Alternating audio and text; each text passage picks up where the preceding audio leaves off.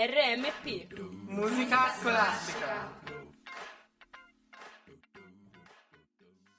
Ciao a tutti, sono Elena, soprannominata Elena Ginechesi, e oggi parleremo di un argomento che coinvolge molti adolescenti, le dipendenze.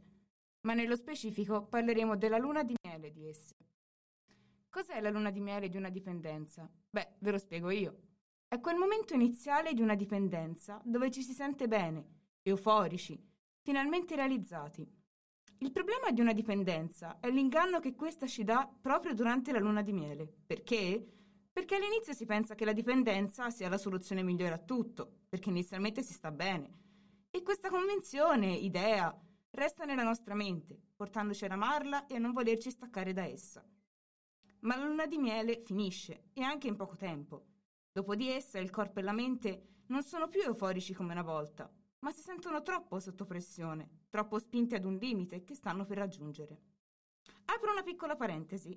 Con dipendenza non si intende solo quella data dall'alcol o dalle droghe, come comunemente si pensa.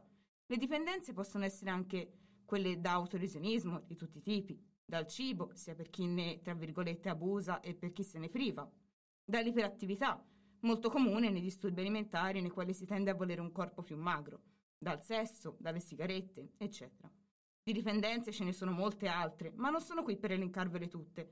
Sono qui per dirvi che so, per esperienza personale, che è difficile uscire da una o più dipendenze, ma bisogna riconoscere che l'autodistruzione non è la soluzione, ma il problema da cui ne derivano altri. Non rimanete ingabbiati nel ricordo della luna di miele e chiedete aiuto.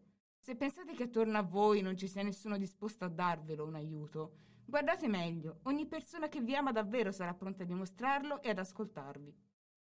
Potete parlarne con, de- con degli specialisti e non dimenticate che anche qui a scuola ci sono psicologi pronti ad ascoltarvi e a darvi una mano. So che spaventa chiedere aiuto e so che spaventa il cambiamento, ma vi faccio una domanda. Vale davvero la pena di vivere perennemente nell'autodistruzione per poi lamentarci della nostra vita? Io penso di no. Bisogna aver coraggio e affrontare le nostre paure. La luna di miele non è la realtà, è solo l'inizio di una grande bugia che vuole trascinarvi solo verso il basso.